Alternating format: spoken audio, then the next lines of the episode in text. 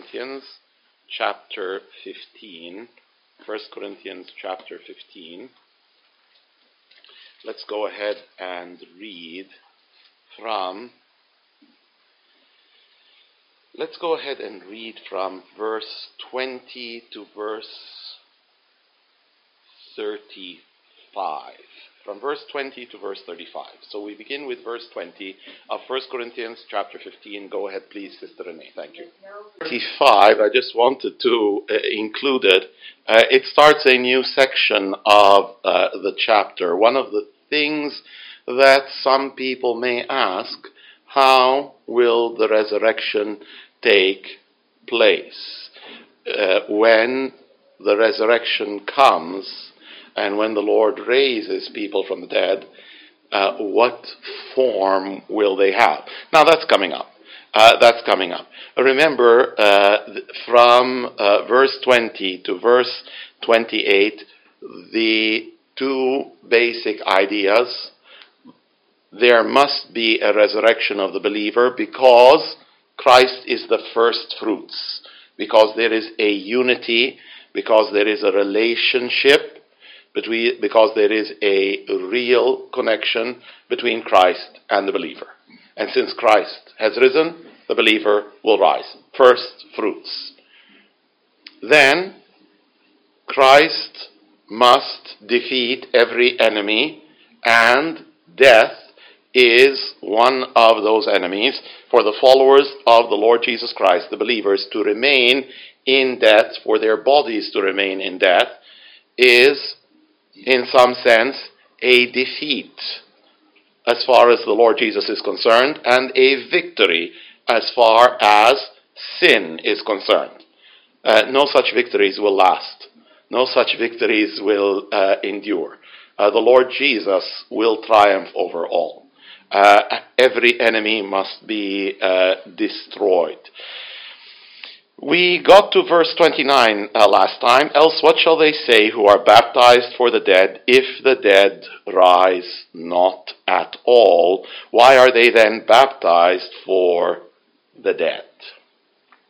Why are they then baptized for uh, the dead? There are some people who look at this verse and they believe that I can be baptized for my grandfather if my ba- grandfather was not baptized. I can be baptized for my great grandfather. I can be baptized for a whole multitude of uh, people. I once read about uh, someone who was baptized for a large number of former presidents of the United States. uh, perhaps he was someone who was uh, uh, inclined to an interest in history. Um, we can be baptized for people who have already gone, who are not with us here anymore, who have passed away. And uh, this baptism uh, can lead to uh, good consequences, positive uh, things as far as the person is concerned. He may be in hell when I am baptized for him, he may be raised up to heaven. Or if you believe in purgatory, if you believe in uh, some kind of gradations, you might say, between suffering and between uh, heavenly comfort. And if you think that your grandfather is somewhere in between, then you can be baptized for him. And if he doesn't rise all the way to heavenly comfort, then at least he rises a certain distance towards it. Uh, the idea of the baptism uh, for the dead, some people believe this uh, idea, hold to it in this day and time, uh, notably the Mormons, uh, who hold to other ideas as well. Um, and um, I think I think there might be some others. The idea of the baptism for the dead. This is not what the Bible teaches. A book is characterized by unity. This is what we believe concerning the Bible. Listen, this is what people oftentimes believe with regard to a book, not just the Bible. Here is an author who is writing, and he says uh, certain things.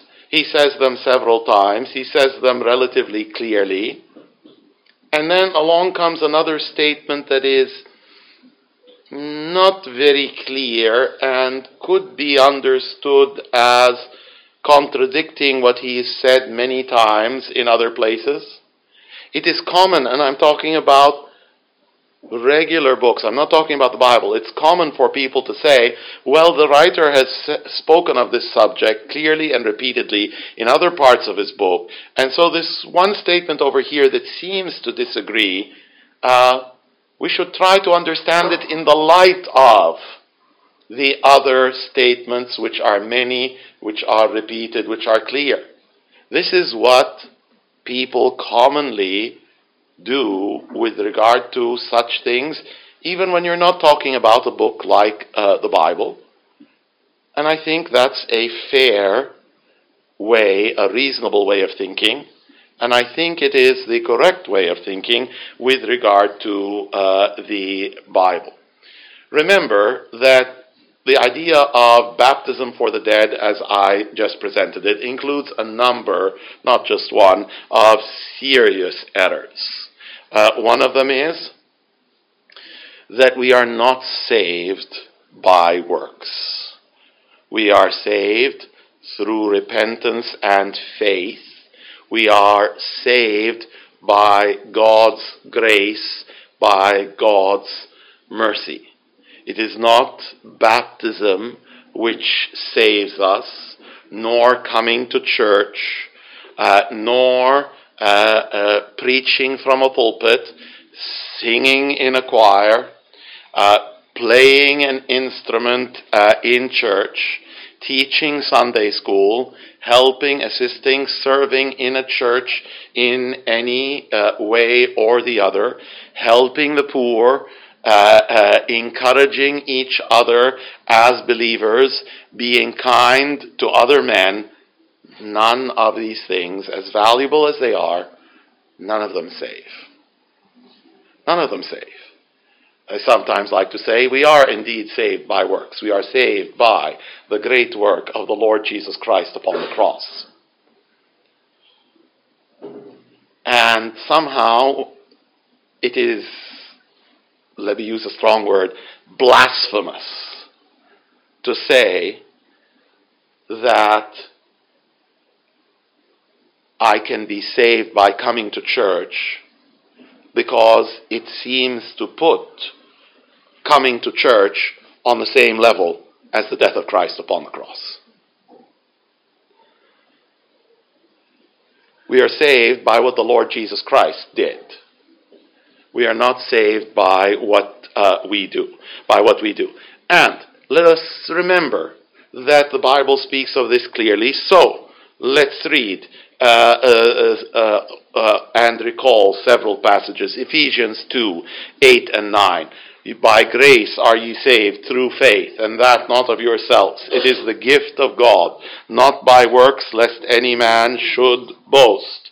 Romans chapter 4 and verse 5. To him that works not, but believes on him that justifies the ungodly, his faith is counted for righteousness. Titus chapter 3 and verse 5 not by works of righteousness which we have done, but according to his mercy he saved us. Uh, look at John chapter 6 and verses 28 and 29. People coming to the Lord Jesus and speaking in terms that are familiar. People tend to think that salvation is by works. Uh, John chapter 6 and verse 28. They then said they unto him, What shall we do that we might work the works of God? All right? A single statement, single question that contains three references to works. What shall we do that we might work the works of God?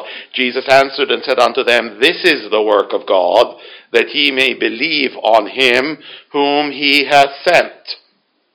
Philippian jailer, likewise you might find in his question this tendency that people have to focus on works. What shall I do to be saved? And the answer was, believe on the Lord Jesus Christ and thou shalt be uh, saved. Some other verses uh, regarding salvation being not by works. Uh, in the book of Romans, Romans chapter 3 and verse 20. Therefore, by the deeds of the law there shall no flesh be justified in his sight, for by the law is the knowledge of sin.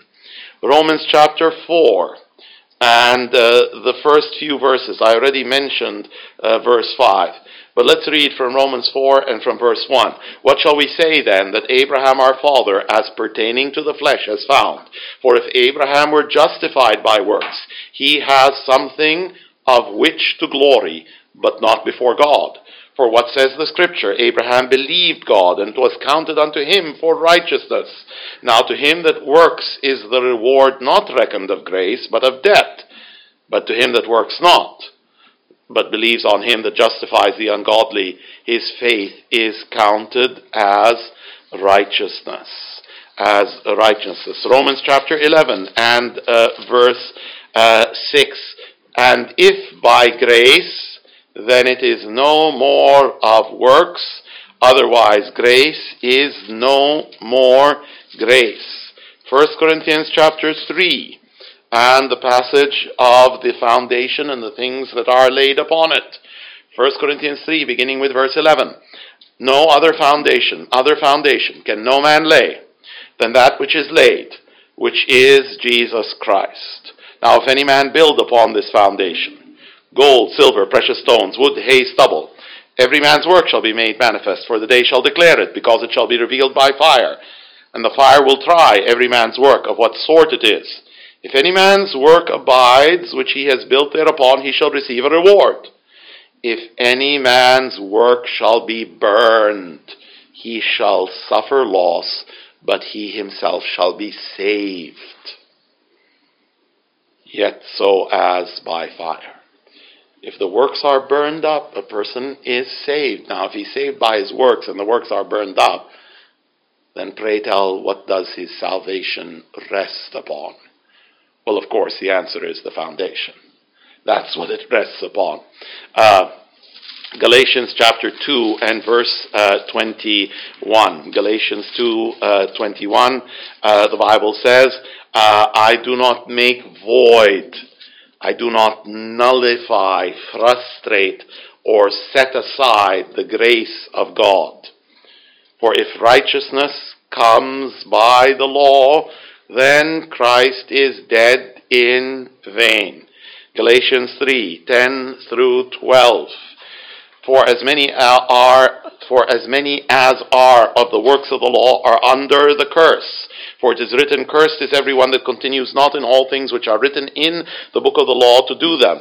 But that no man is justified by the law in the sight of God, it is evident, for the just shall live by faith. And the law is not of faith, but the man that doeth them shall live in uh, them. Um, 2 Timothy chapter 1 and verse 9. 2 Timothy chapter 1 and verse 9, who has saved us and called us with a holy calling, not according to our works, but according to his own purpose and grace, which was given us in Christ Jesus before the world began. James tells us that the one who keeps the whole law yet offends in one point, that this person is guilty of all. And that's the situation, the true condition of all those who think that they are saved by uh, works, by God's grace through repentance and uh, faith. It doesn't make that much sense. Many of these passages that we uh, read are uh, written by Paul it doesn't make that much sense to take one statement, somewhat obscure in meaning, and to say that it negates or even that it contradicts a multitude of other uh, passages. It is more reasonable to say that this verse has another meaning, and that's something that we will speak of uh, shortly. Another important uh, uh, error involved in the idea of the baptism for the dead is that I can be saved for another person. That somehow what I do will lead to the salvation of another. Will lead to the salvation of uh, another. You might say, well, I can witness to someone, they can be saved. They're saved by the message. They are not saved by me. I am not an indispensable part of their salvation. Somebody else could preach to them. Somebody else could witness to them. So we're not talking about uh, that kind of thing. Uh, look at Psalm 49 and verse 7. Psalm 49 and verse 7. Uh, the Bible says, None of them can by any means redeem his brother, nor give to God a ransom for him. One cannot be saved for another. Ezekiel chapter 18 and verse 20. Ezekiel 18 and verse 20, uh, the Bible says, The soul that sins, it shall die. The son shall not bear the iniquity of the father, neither shall the father bear the iniquity of the son. The righteousness of the righteous shall be upon him, and the wickedness of the wicked shall be upon him. What shall a man profit if he gain the whole world and lose his own soul? What shall a man give in exchange for his soul? And the idea is that there is no such thing. But if the idea of the baptism for the dead is correct, then that means that Sister Vera being baptized for me is something that redeems my soul. The statement of the Lord Jesus uh, is uh, something that is not in favor of uh, that idea. Uh, Romans chapter 9 if you confess with your mouth the Lord Jesus, if you believe in your heart, you will be saved. Not if somebody else does something uh, for you. Romans 14:12 every one of us must give an account of himself to God. Not give an account for somebody else. Uh, 2 Corinthians 5:10 we must all appear before the judgment seat of Christ so that everyone may receive the things done in his body according to what he has done. Abraham believed God and it was counted unto Lot for righteousness. No. It was counted unto Abraham for uh, righteousness. Uh, Hebrews chapter 4 and verse 2. The gospel was preached uh, to us and it was also preached to them.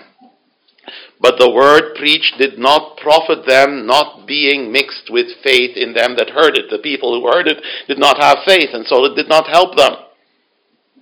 And I think the clear implication is that there is no other help other uh, than that. Without faith, it is impossible to please Him.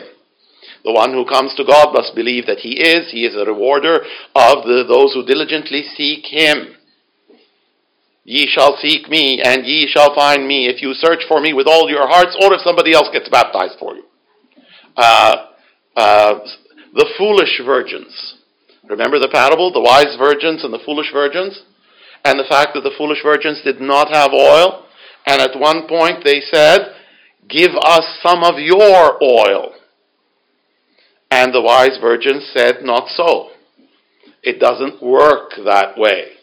Uh, it doesn't work uh, that way. If we were to understand that I can be baptized for my grandfather, who, for the purposes of our discussion, let us assume, is suffering torments in hell. What about what the Lord Jesus taught in Luke chapter 16? Remember Lazarus and the rich man? Remember there is a great gulf fixed. Hu There is a great gulf fixed. You uh, cannot uh, cross.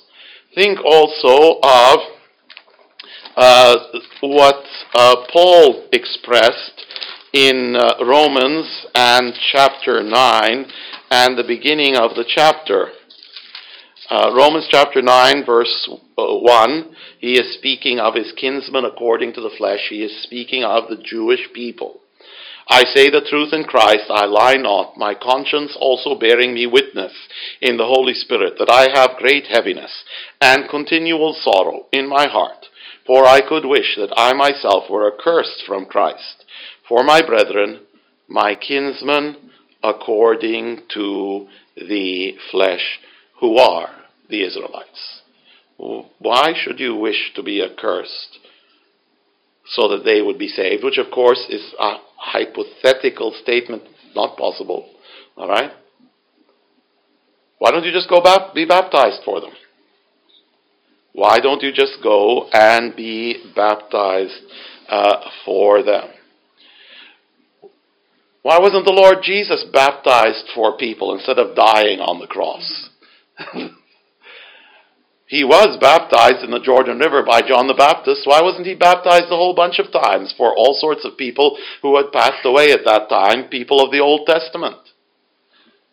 Uh, the apostles, uh, the early believers, the church um, in those early days, so evangelistic as we all should be, spreading the word, bearing the message, enduring difficulty and persecution. Why suffer that persecution? Why cross distances? Why go to faraway places? Why not just be baptized for those people? Uh, why not be baptized for uh, those people? If I can be baptized for someone and somehow righteousness is transferred to them, maybe also I can do something bad and have the bad thing transferred to them. if I can, eh, yeah, if, if I can if, if I can do something here and someone else is raised through gradations of purgatory out of suffering and closer to heaven, then maybe I can do some bad thing and can, can bring someone, someone down. Uh, it can bring someone down. Reminds me of the story. Now, it's not directly relevant, but it's uh, but it's somewhat close. Somewhat close. The angel came to a certain man and told him, "I will give you whatever you want, but Whatever I give you, I am going to give double to your enemy. And the man thought a short while, and then he said, I want one blind eye. uh, uh, if, if righteousness can be transferred, how do we know that unrighteousness can't be uh, uh transferred?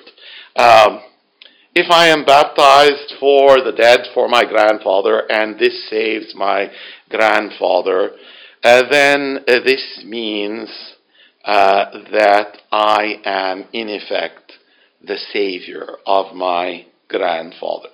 And the Bible says there is no salvation in any other, and there's one name under heaven given among men whereby we must be saved the Lord Jesus, John 8:24, if you don't believe that I am he, you will die in your sins. John 14 and verse 6, I am the way, the truth, and the life. No one, no man comes unto the Father but by me. We read already 1 Corinthians 3, no other foundation uh, other than uh, the Lord Jesus Christ. Uh, 1 Timothy chapter 2 and verse 5, there is one God and there is one mediator between God and man, the man Christ Jesus. Uh, First John chapter, uh, did I? First Timothy chapter two verse five. First John chapter five and verse eleven. This is the record God has given unto us eternal life, and this life is in His Son. He that has the Son has life, and he that has not the Son of God has not life has not uh, life. So, salvation is not by works. The Bible is clear.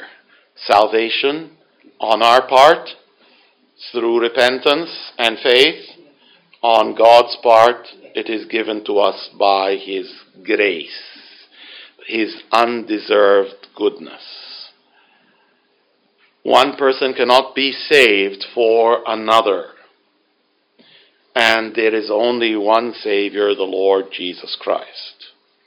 Now we are looking at First uh, Corinthians chapter 15, where Paul speaks of baptism for uh, the dead. Baptism for the dead. It doesn't mean, and we've looked at what it doesn't mean. What does it mean? What is he referring to? What is the meaning? Uh, what is the uh, point? What is uh, the point? if you want to take it in a straightforward way, in the most direct way, you would say that it involves people being baptized for the dead. Now, who would be baptized for the dead? Well, perhaps, perhaps people who are unsaved, perhaps people who don't know the truth, perhaps people who are pagans. Notice, else what shall they do who are baptized for the dead, if the dead rise not at all? Why are they then baptized for the dead? So, if we say the direct sense, people being baptized for the dead, one way to understand the statement is that the word they refers to those who aren't saved, refers to uh, pagans, refers to people who do not know the Lord. Uh, pagan worship of the time took all sorts of different forms. And there were people who were particularly interested in what they thought of as the underworld and the dead and uh, who did things that somehow they thought were connected to the world of the dead, the underworld, as they thought. Now, if we understand the statement to be a reference to such things, then you could think that Paul is doing this. He's saying, if you look at the pagans, all right, if you look at people who are not saved, they have some hope regarding those who have passed away. Some hope. Now, he's not saying that their hope is correct, but he's saying that they have some hope regarding those who have passed away. Now, why should you believe that there is no resurrection? And the result of that is that you have no hope concerning those who are passed away. He's already covered that before we reach this point in the chapter. That makes you, by this very small measure, it makes you worse than the pagans. by this very small measure. All right?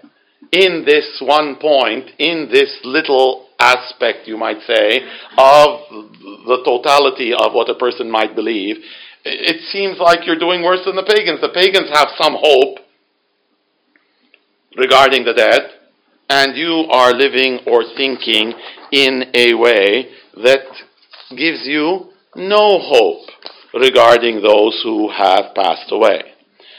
Now, there are others who say that they the word they, remember, in 1 Corinthians 15 29, there are others who say that the word they could refer to a certain group of the Corinthian believers who may have been influenced by society of that time, and society of that time may have had some of this kind of thing going on and so they started to imitate the society of that time. They started to think and do things like the society of that time. Now, to think that they refers to the Corinthian believers or certain subset thereof, I think it's very, very unlikely. Why is it very, very unlikely? It's a serious error a very serious error for someone who's a believer to be influenced by such ideas and to hold to them even in part. Why would Paul just mention something like this if some Corinthian believers were tending to think that way? Why should he just mention it and go on? This is a letter that's filled with correction, a letter that's filled with rebuke. It's also filled with encouragement, exhortation, instruction, and so on. He has told them many times concerning a number of things you're wrong, you're wrong, you're wrong. And he's tried to show them what's right. So if the word they refers to some believers who were influenced by the culture to think in that way, it would seem that Paul would take time to address this point, to correct them, to tell them this is wrong, and to uh, uh, and to clarify what is right. Uh, to clarify uh, what is uh, right. Now, it should be mentioned that this interpretation, this approach to this statement, uh,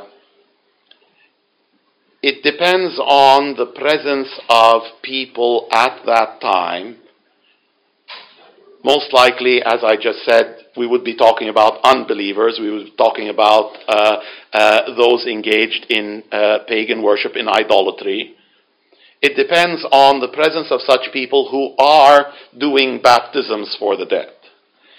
One of the things that mm, doesn't support this approach that much is the fact that we don't have, from history, we don't have uh, clear evidence that around the time of the writing of this letter and in the vicinity of Corinth or elsewhere reasonably close, we don't have an idea from history that there were people baptizing for the dead. Uh, so the idea that Paul could be talking about pagans and saying even the pagans believe in something and you shouldn't deny the resurrection and end up with no hope uh, because then in some sense with regard to this matter you know you'd be almost worse than the pagans with regard to this matter. This depends on the presence of a pagan practice of baptizing for the dead at that time and there's not clear evidence for that. There isn't. Now, at the same time, you need to come back and say we don't know everything from those times. And uh, so, if we don't know that that was present, that's not the same as knowing for sure that it wasn't, because we don't know the things from uh, those uh, times. All right, so if you want to take the statement in a direct sense, the most kind of straightforward sense, you would say it is referring to baptism for the dead, and it is quite possible to think that he is speaking of pagans, of idol worshippers, of some of the things which they do. And he says, at least this shows that they have some hope. Now, it's not well founded as far as they are concerned, but on our side, we should have hope. On our side, we should have uh, hope. There are other possibilities. Things are not always the, uh, to be understood in the most direct way. Sometimes words and phrases are used uh, figuratively. Sometimes words and phrases uh, are used in a way other than the most direct. So, 1 Corinthians 15:29 else what shall they do who are baptized for uh, the dead? Uh, for uh, the dead. The dead could be a reference not to others but rather to those who are being baptized. And the meaning could be expressed in the following way if the dead do not rise, then why should anyone be baptized for their own dying body? Why should they be baptized for their own, so to speak, corpse, for their own dying body? Baptism is a picture of a number of things. It is a picture of a person dying with the Lord Jesus Christ and rising again to a new life. Dying with Him and rising again to a new spiritual uh, life. But at the same time, it includes, I think, an element of the rising of the body. Just as Christ rose, the believer will rise again because of the unity of the believer with uh, Christ. Uh, uh, with Christ. In some way, in baptism, a believer declares his faith, his faith, of course, in a number of things, including his faith in what? In the fact that there is a rising again of the body. And therefore, one can understand this statement in the following way Look, Corinthian believers, when you are baptized, your baptism is supposed to, among other things, speak of the fact that you will die and rise again with Christ, not just spiritually, but also physically. Now, if you don't believe that, then why are you being baptized? If you don't believe that, then why are you being baptized? Uh, then why are you be, being baptized? It's like someone who goes to university but doesn't believe in education. Uh, someone who joins the army but doesn't believe in fighting. uh, part of baptism is an expression of faith in the resurrection of Christ and our resurrection with Him, both spiritually and physically both spiritually and physically. Uh, and so, and so, why are you baptized? If you don't believe in something which is definitely an element, one of the things that is involved in uh, baptism. Other interpretations, let me try to get into them uh, quickly uh, other possibilities here. One of the things to, uh, to be aware of is that the word which is translated for, uh, those who are baptized for the dead, mentioned twice in the verse. Uh, this is the Greek word huper. And guess what? It has several possible meanings. It has several possible meanings. Uh, it can be translated for. It is a legitimate translation. But it can also be translated above about, across, beyond, on behalf of, instead of, because of, in reference to. It is one word with a multiplicity of possible translations. For is one of them, and maybe, maybe uh, the most common one, but there are others. So, here's another way to understand this statement. They are baptized for the dead with a view towards the dead. This interpretation says something like this Father, mother, husband, wife, brother, sister, son, daughter, loved one, or friend may have been in the faith before me. And the time came for them to go and to be with the Lord. And what do they do? They say to me, You must receive the Lord Jesus Christ as Savior. And if you do, then one day we will be together again in His presence. One day we will be together again in His presence. And I believe, because I believe the message, that must be true, but because also I am encouraged to do so by this loved one who has said, You need to receive the Lord Jesus as Savior. I'm going to be with Him. I want you to follow. And so I believe to some extent because of their testimony. Uh, their testimony. Baptized for the dead another way that it can be understood in the place of. Let me mention something that happened here in church long time ago, now almost 50 years ago. Maybe Sister Renee remembers. My mother uh, remembers. There was a brother whose name was, I think, Bahjat Zarub. Bahjat Zarub. He was not uh, elderly, he was a relatively young man. Bahjat Zarub won to the Lord, if I'm not mistaken, brother Ula Jahshan. And then soon after, Bahjat Zarub won brother Ula Jahshan to the faith and let me say between parentheses, ذكر الصديق للبركة, the remembrance uh, of uh, the uh, believer, the memory of the just is blessed. Bahjat Zarub, after he won an Ula Jahshan to the faith, Bahjat Zarub died as a young man, relatively unexpectedly. And people in church said that it's as if Brother Nula took the place of Brother Bahjat. Brother Bahjat went to be with the Lord, and Brother Ula came in his place, as if he replaced him. Uh, think of the believers as a group, think of them, if you will, as, as an army. Some are gone, gone to be with the Lord. Others come and they fill their places. They fill their places.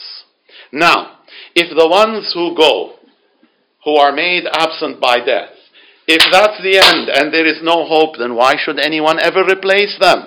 This is like an army that is being defeated. Who joins an army that is being defeated? People run away from an army that is being defeated. Uh, uh, people join an army which is victorious, but the victories do involve a price. Some people lay down their lives, other people take their place. Those who are baptized for the dead can refer to what? The fact that believers, when they believe, they take the place of others who have gone on but if the going on, if the death of the believer means there's no hope, that's it anymore, uh, there's nothing after that, defeat, destruction, uh, suffering forever, what, what, whatever, then, then why should anyone take the place of a believer who has died? Why should anyone, so to speak, replace him and stand in his uh, in his place? Let me mention quickly, uh, as quickly as I can, two other uh, interpretations, uh, two other uh, possibilities. Uh, another interpretation focuses on being baptized. The word "for," remember, can be translated and understood in several ways because of the dead. That is because of their influence and because of their testimony. Think of Stephen. Think of his death, his martyrdom, Wafat Stephanos, Istishhad Stephanos. Think of how he died and think of the fact that Saul of Tarsus was there. Now, the Bible doesn't tell us precisely, the Bible does not tell us that there was an impact, but many people believe that there was in some way or the other. In various ways, ones who have gone before us, their lives and their testimony continues to influence people for the truth. The Bible says that Abel, being dead, yet speaks. Habil لا يزال uh, يتكلم. Uh, يتكلم.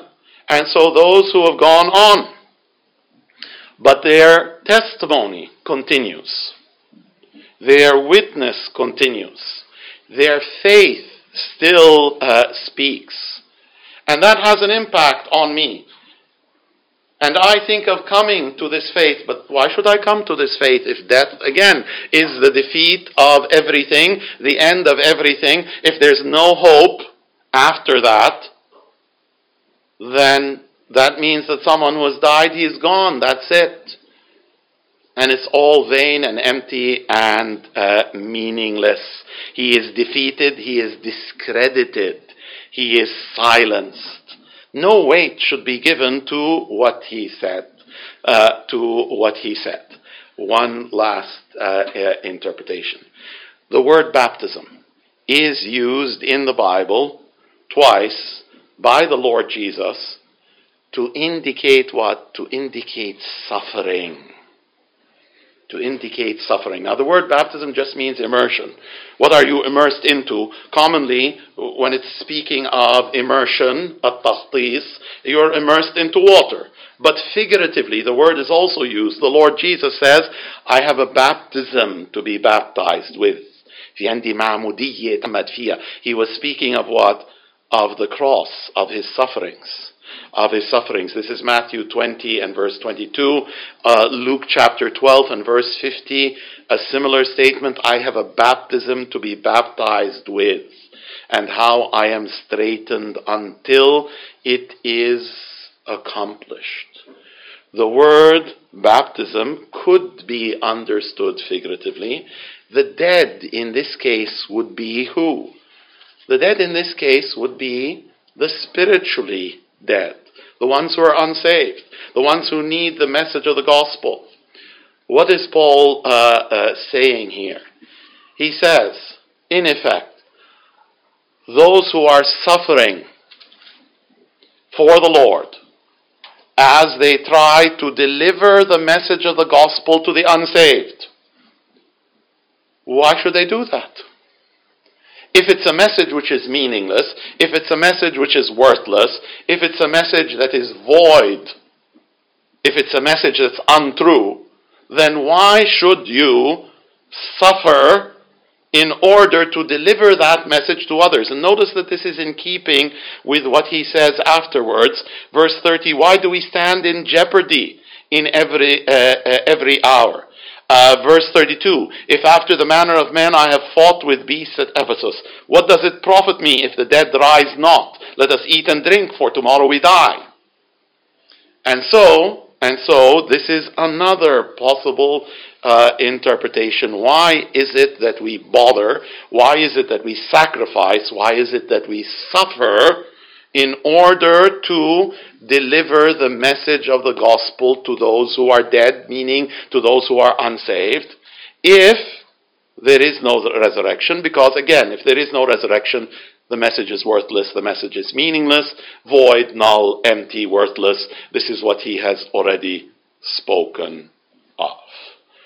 So, let me just say uh, uh, in closing that it is not the only way to understand this passage that I can be baptized for my grandfather, and my grandfather can therefore go from uh, uh, hell to heaven or pass through several layers of purgatory.